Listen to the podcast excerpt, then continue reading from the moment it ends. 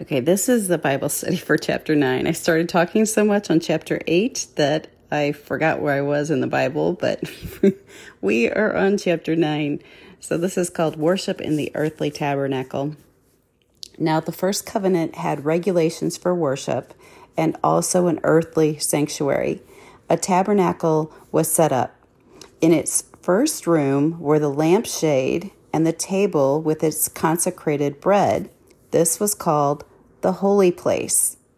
Behind the second curtain was a room called the most holy place, which had the golden altar of incense and the covered and the gold covered ark of the covenant.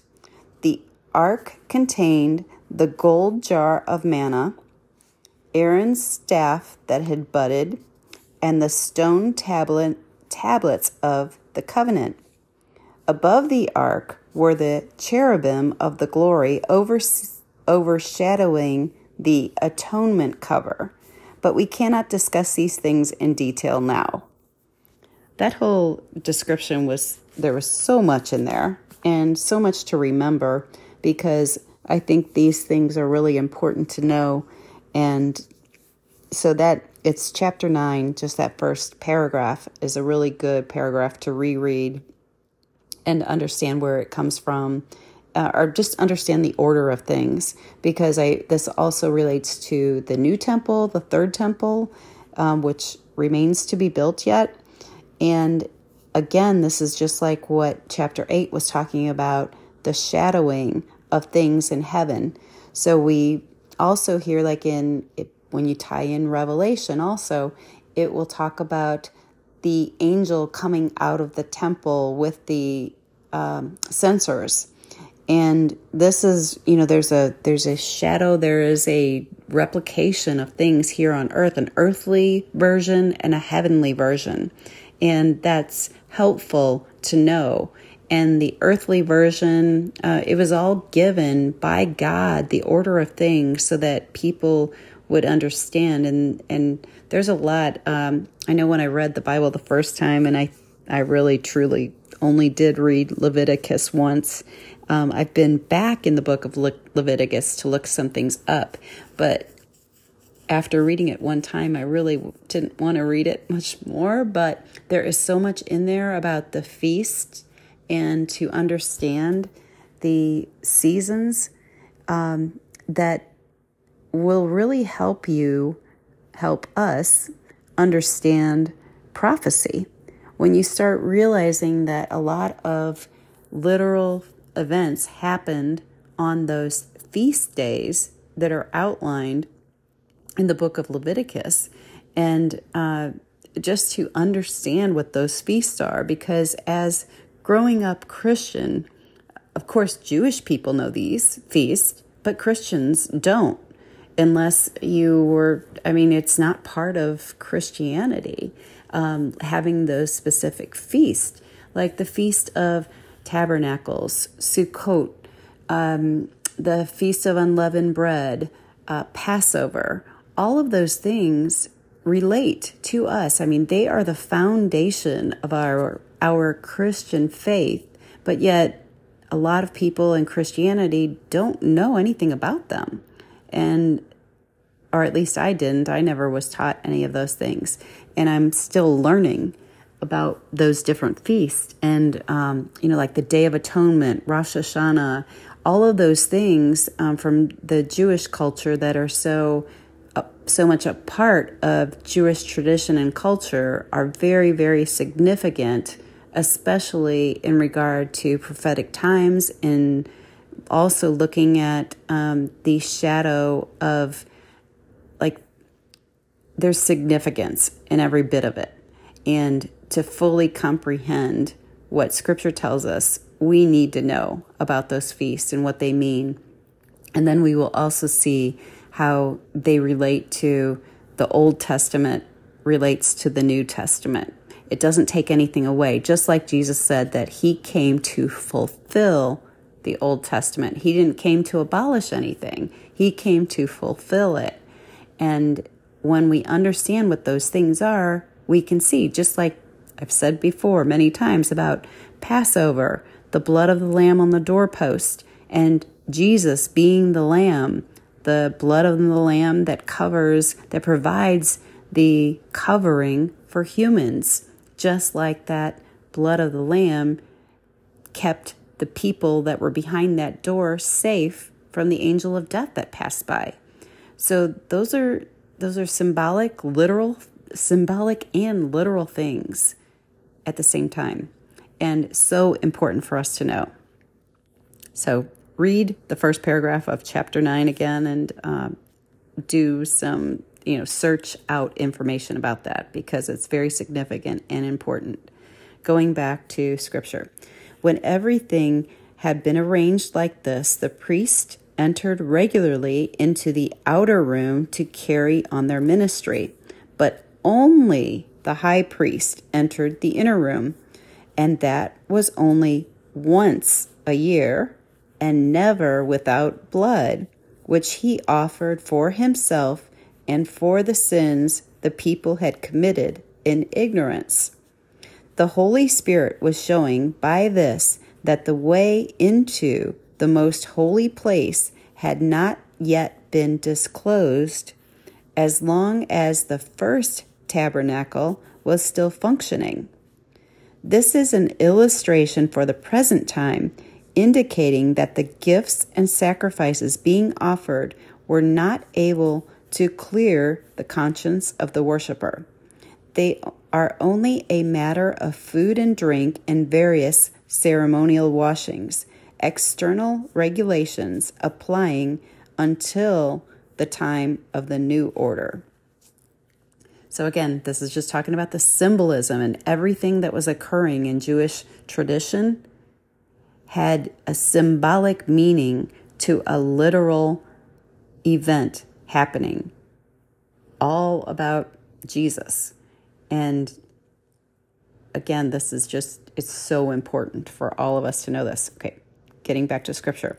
But when Christ came as high priest of the good things that are now already here, he went through the greater and more perfect tabernacle that is not made with human hands, that is to say, is not part of this creation.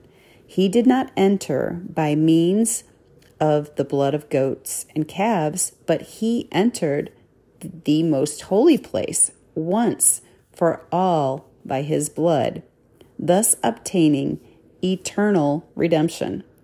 The blood of goats and bulls and the ashes of a heifer sprinkled on those who are ceremonial unclean sanctify them so that they are outwardly clean. Okay, let's let's stop right here because this is really important too because you may or may not know about the red heifers. So the red heifers, um, there haven't been perfect red heifers for about 2,000 years. It's been about that long. There hasn't been a red heifer sacrifice for that long because it re- the law requires a red heifer, heifer of a certain age without blemish to be used as a sacrifice, and the ashes are to be sprinkled on people so that they would be covered or there would be atonement. And now in Hebrews, we are, this is chapter 9, verse 13, it's saying, the blood of goats and bulls and the ashes of a heifer sprinkled on those who are ceremonial unclean sanctify them so that they are outwardly clean. So, all that does is sanctify someone on an outward way. But let's get back to scripture. How much more then will the blood of Christ, who came through the eternal Spirit, offered himself unblemished to God, cleanse our consciences from acts that lead to death, so that we may serve the living God. So, this is like, this is so huge and so relevant right now because it's, it's talking about Christ being the eternal sacrifice his death on the cross because he had he was um oh gosh the you know it was god's the spirit of god that made the virgin mary give birth to christ. So that is how he arrived as a human and was sinless blameless and then was sacrificed. He willingly did it when he was knew this was coming. He was praying to God the Father and said, if if you can do this in any other way, let it be done, but if not, your will, not mine. He was in a complete surrender. He did this willingly. He wasn't like, you know, trying to run away from this. He knew this was it. He knew what his future would be. He knew there was an appointed time for everything. He was here for a purpose. It didn't just like happen. He he even said he was here to fulfill the scriptures and he did things that the prophets talked about so that hopefully somebody would realize, yes, this is the Messiah. This is the one that the prophets talked about. But still people, not all people, some people did. Some people got it. Otherwise, we wouldn't be Christians today and there wouldn't be Messianic Jews today if people didn't have their eyes opened. So some people have, but not everyone has had their eyes opened. But the ashes of the red heifer are not necessary in because of what Jesus did. But there are people who don't understand that yet and their eyes aren't opened. But all of us, before we became born again, our eyes weren't opened either. So we can't place judgment on anyone, and it's not judgment, or we can't um, have an opinion that you know one person is better than another because we're not. It's just the timing and when it happens with people.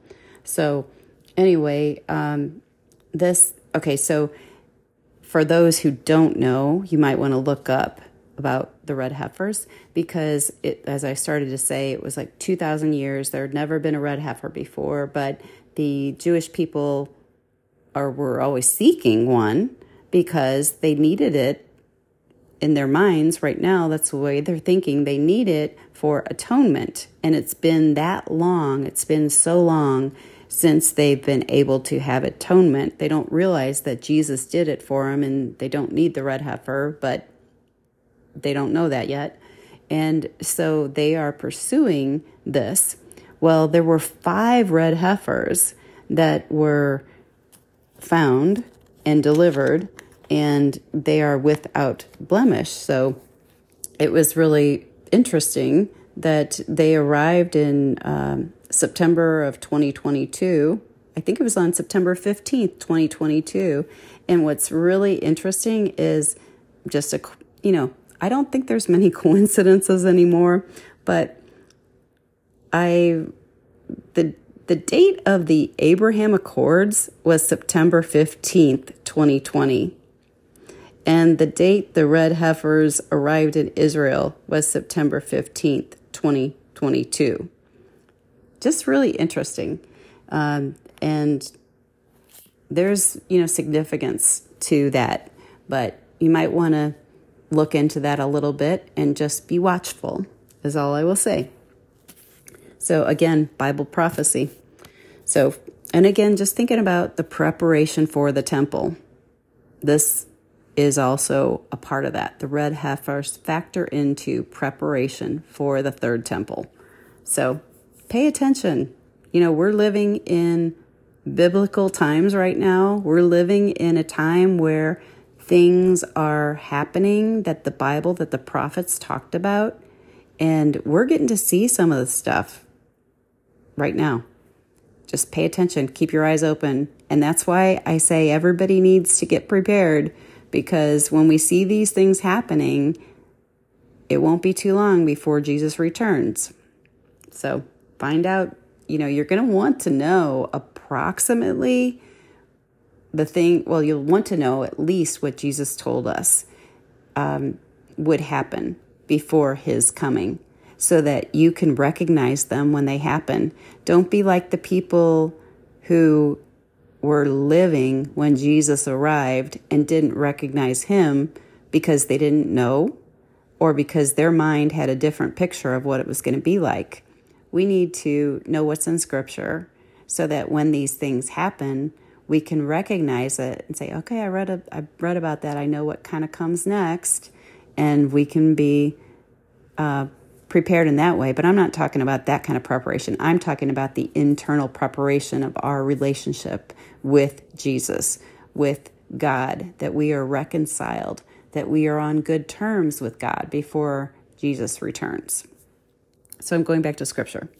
For this reason, Christ is the mediator of a new covenant, that those who are called may receive the promised eternal inheritance, now that he has died as a ransom to set them free from the sins committed under the first covenant.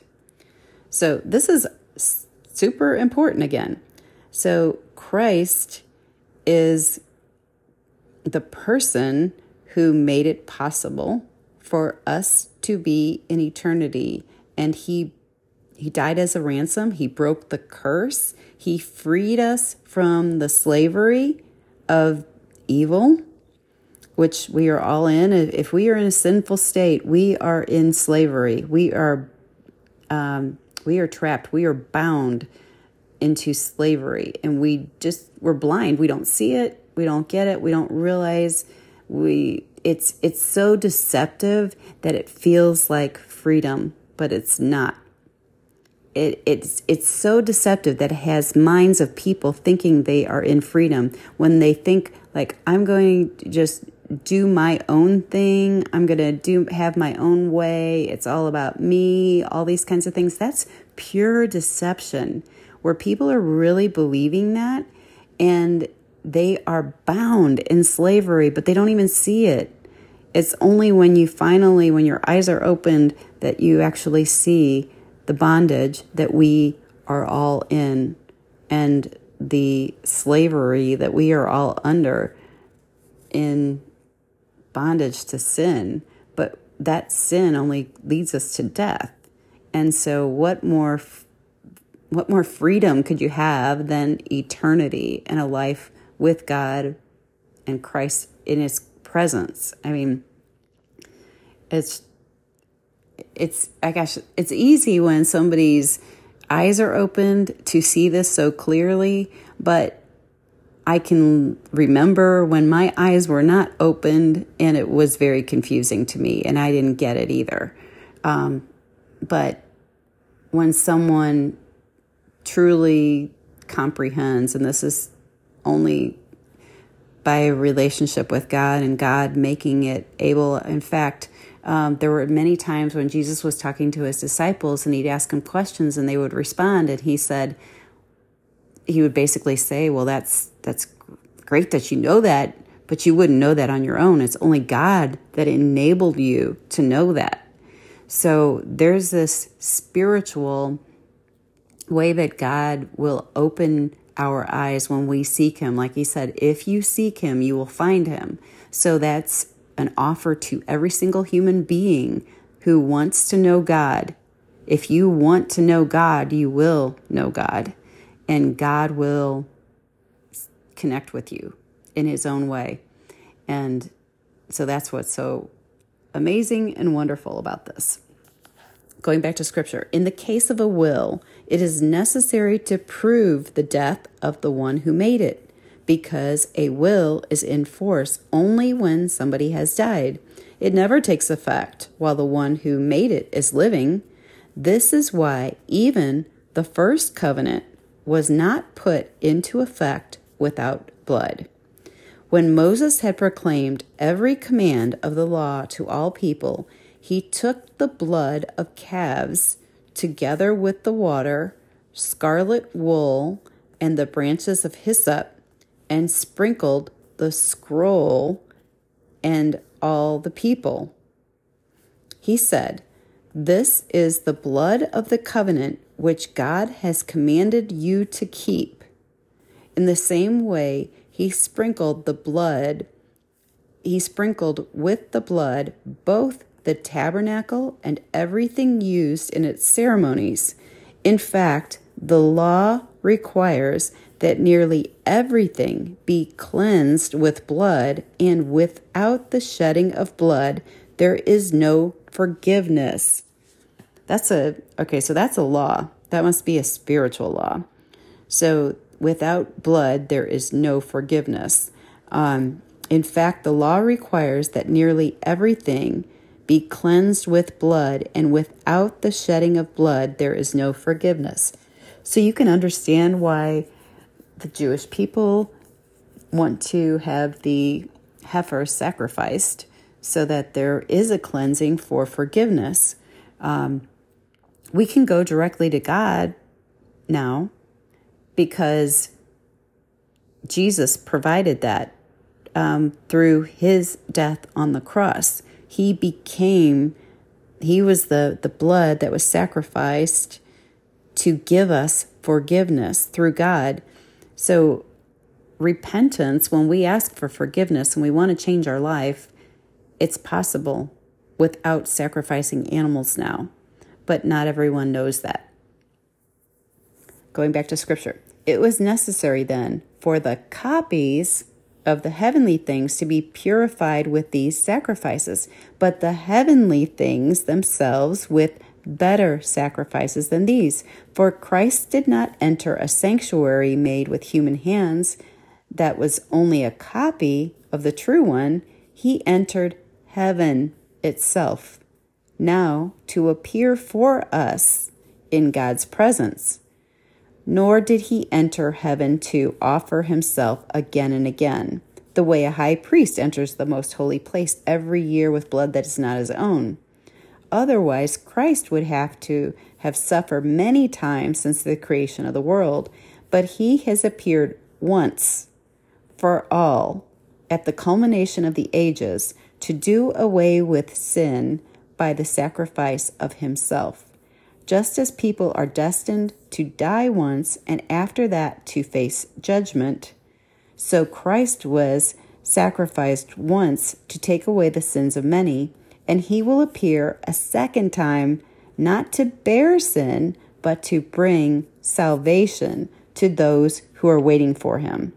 Okay, you're going to want to read that one, that verse again. Hebrews chapter 9, verse 27. Just as people are destined to die once and after that to face judgment. Stopping right there. This is something that every person needs to know. When you die, the condition that you're in when you die, there's no changing. You can't, when you die, you have sealed your destiny. I want to make that clear for people because I know there are teachings out there that teach contrary to this.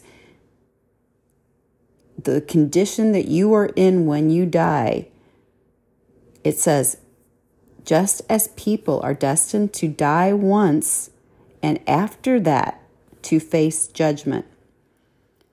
After our death, we will either be in a, I mean, it says that we are asleep. So, um, the way the Bible explains it, a person dies and then they are either in Hades or in some realm. I don't know exactly what it, it's called. Pa- paradise, I guess, is what Jesus said to the um, the man on the cross next to him. He said, "Surely you will be in paradise with me." So um, that's you know, there's a place called paradise, but there's it's not complete yet because there's still people here on earth that God is waiting for, and until this resurrection happens when Jesus returns, and that's even, there's still more to come after that. So the people who have the Holy Spirit, who know Christ, who were reconciled with God when they died, all those people are going to resurrect when Jesus returns. But it's only the people who know God, who have believed, who have the Holy Spirit, that will be resurrected, and they will have they will receive the perfect the perfected bodies, the perfect bodies that God intended for people to have, those people will will have that when he returns.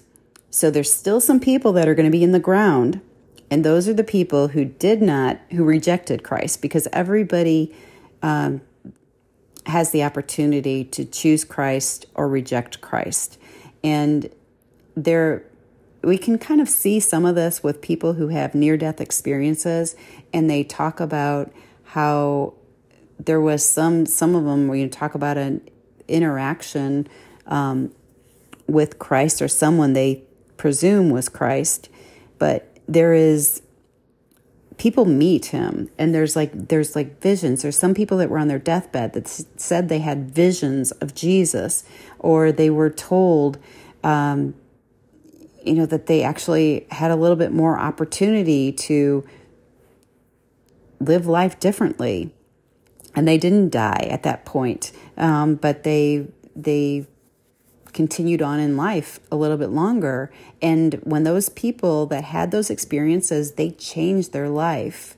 So that's something that puts a little bit, in my mind, a little bit of truth when you see, like, if somebody was not a believer and almost died, or scientifically, you know, was considered dead, but then all of a sudden they were revived, and then all of a sudden they become a different person, they live differently and they start talking about Jesus and they start talking about changes, don't you think there's something to that? There's some truth to that. Um, so that's just a, an example. I mean, God does these things so that people get to know Him. There's a purpose behind everything. God lets these miracles like this happen so that He can be known that's the whole reason behind every miracle that happens, is so that God can be known. So, getting back to this, just as people are destined to die once and after that to face judgment. So, you don't get you, you're you're sealed up where where you are when you die. That's what I mean about preparation. You have to be prepared. You don't know when God's going to say, "Hey, your time's up. You, you know, it's time to go." And we don't know when that's going to be. And so, right now is the time, if you are not prepared, it's the time to get prepared. So, so Christ was sacrificed once to take away sins of the many, and he will appear a second time, not to bear sin. So, when he was crucified on the cross, that's when he bore the sin of all mankind. But now, when he comes back, he's bringing salvation to those listen, to those who are waiting for him. So, are you waiting for him? Are you waiting for Christ? Are you prepared? If you're waiting for Christ and you're prepared, you know, salvation is close for you. But there's other people who are not waiting for him. In fact, if you ask somebody, if Christ came right now or if you were judged today, you know, are you ready for that? And sadly, there's a lot of people who aren't, or people who think, well, I'd probably be okay. I'm pretty good. But they haven't had a completely changed life. They haven't been born again, like Jesus said was required. Read John chapter 3. When Jesus was talking to Nicodemus, he said you had to be born of the Spirit, well, born of the water and born of the Spirit. Now, the water, the way that I understand this, is the water was the repentance. So, John, called John the Baptist, prepared people for the coming of Christ, the coming of the Messiah. His baptism, it says in Scripture, was a baptism of repentance. So, repentance is the first step. It's saying, I'm rejecting sin. I want to live a new life. I may not be able to do it very easily, but I want to. I want to be reconciled with God. That's repentance. Then you have to be born of the Holy Spirit, which is receiving the Holy Spirit from Jesus. Like Jesus already knows your heart. God knows your heart. God knows that you're repentant, that you want to change your life. Then Jesus will receive the Holy Spirit from the Father and give it to whomever asks with a heart that is you know with a mindset with a an inner being that really desires that um, then the Holy Spirit will be given, and the Holy Spirit comes through Jesus, just like Jesus said, I am the way, the truth, and the life. No one comes to the Father except through me. So if we need the Holy Spirit, the Holy Spirit is what raised Jesus from the dead. So if that that is what we need too, so the only way we get it is through Jesus. Does that not make sense then? What he said, I am the way, the truth, and the life. No one comes to the Father except through me. So the only way we get the Spirit is through Jesus. So, and Jesus said we had to be born again to enter the kingdom of God. We have to be born of the water, born of the Spirit. There has to be repentance, there has to be receiving the Holy Spirit. That's when someone is prepared. When you know that you have the Holy Spirit, you are prepared, and then you can say, Come, Lord Jesus, I'm ready for you. But don't be selfish about it. Make sure that everybody else that you know, everybody else that you care about, is prepared as well. And that's what we're supposed to do. That's what God put us. There's no coincidences in life. We are in certain places at certain times because we can affect other people we can affect other people positively or negatively. And the greatest way that we can affect anyone is in opening their eyes to eternity and helping somebody else get prepared. It's a journey between them and God personally, but all we can do is assist in putting the two parties together if they've been apart for a long time helping somebody come to Christ and then, you know, let Christ and the person work that out. But that's what we can do for other people, for other people we love that are not prepared, but everybody needs to be pre- prepared right now. Um, there's too much happening in the world. We need to be pre- prepared. All of us do. So if you can help anyone get prepared, please do so because I know that's uh, that's God's will. He wants a lot of children in his kingdom will be brothers and sisters with Jesus. That's what God wants for all of us. So, whatever you can do today, do whatever you can for other people. In Jesus name. Amen.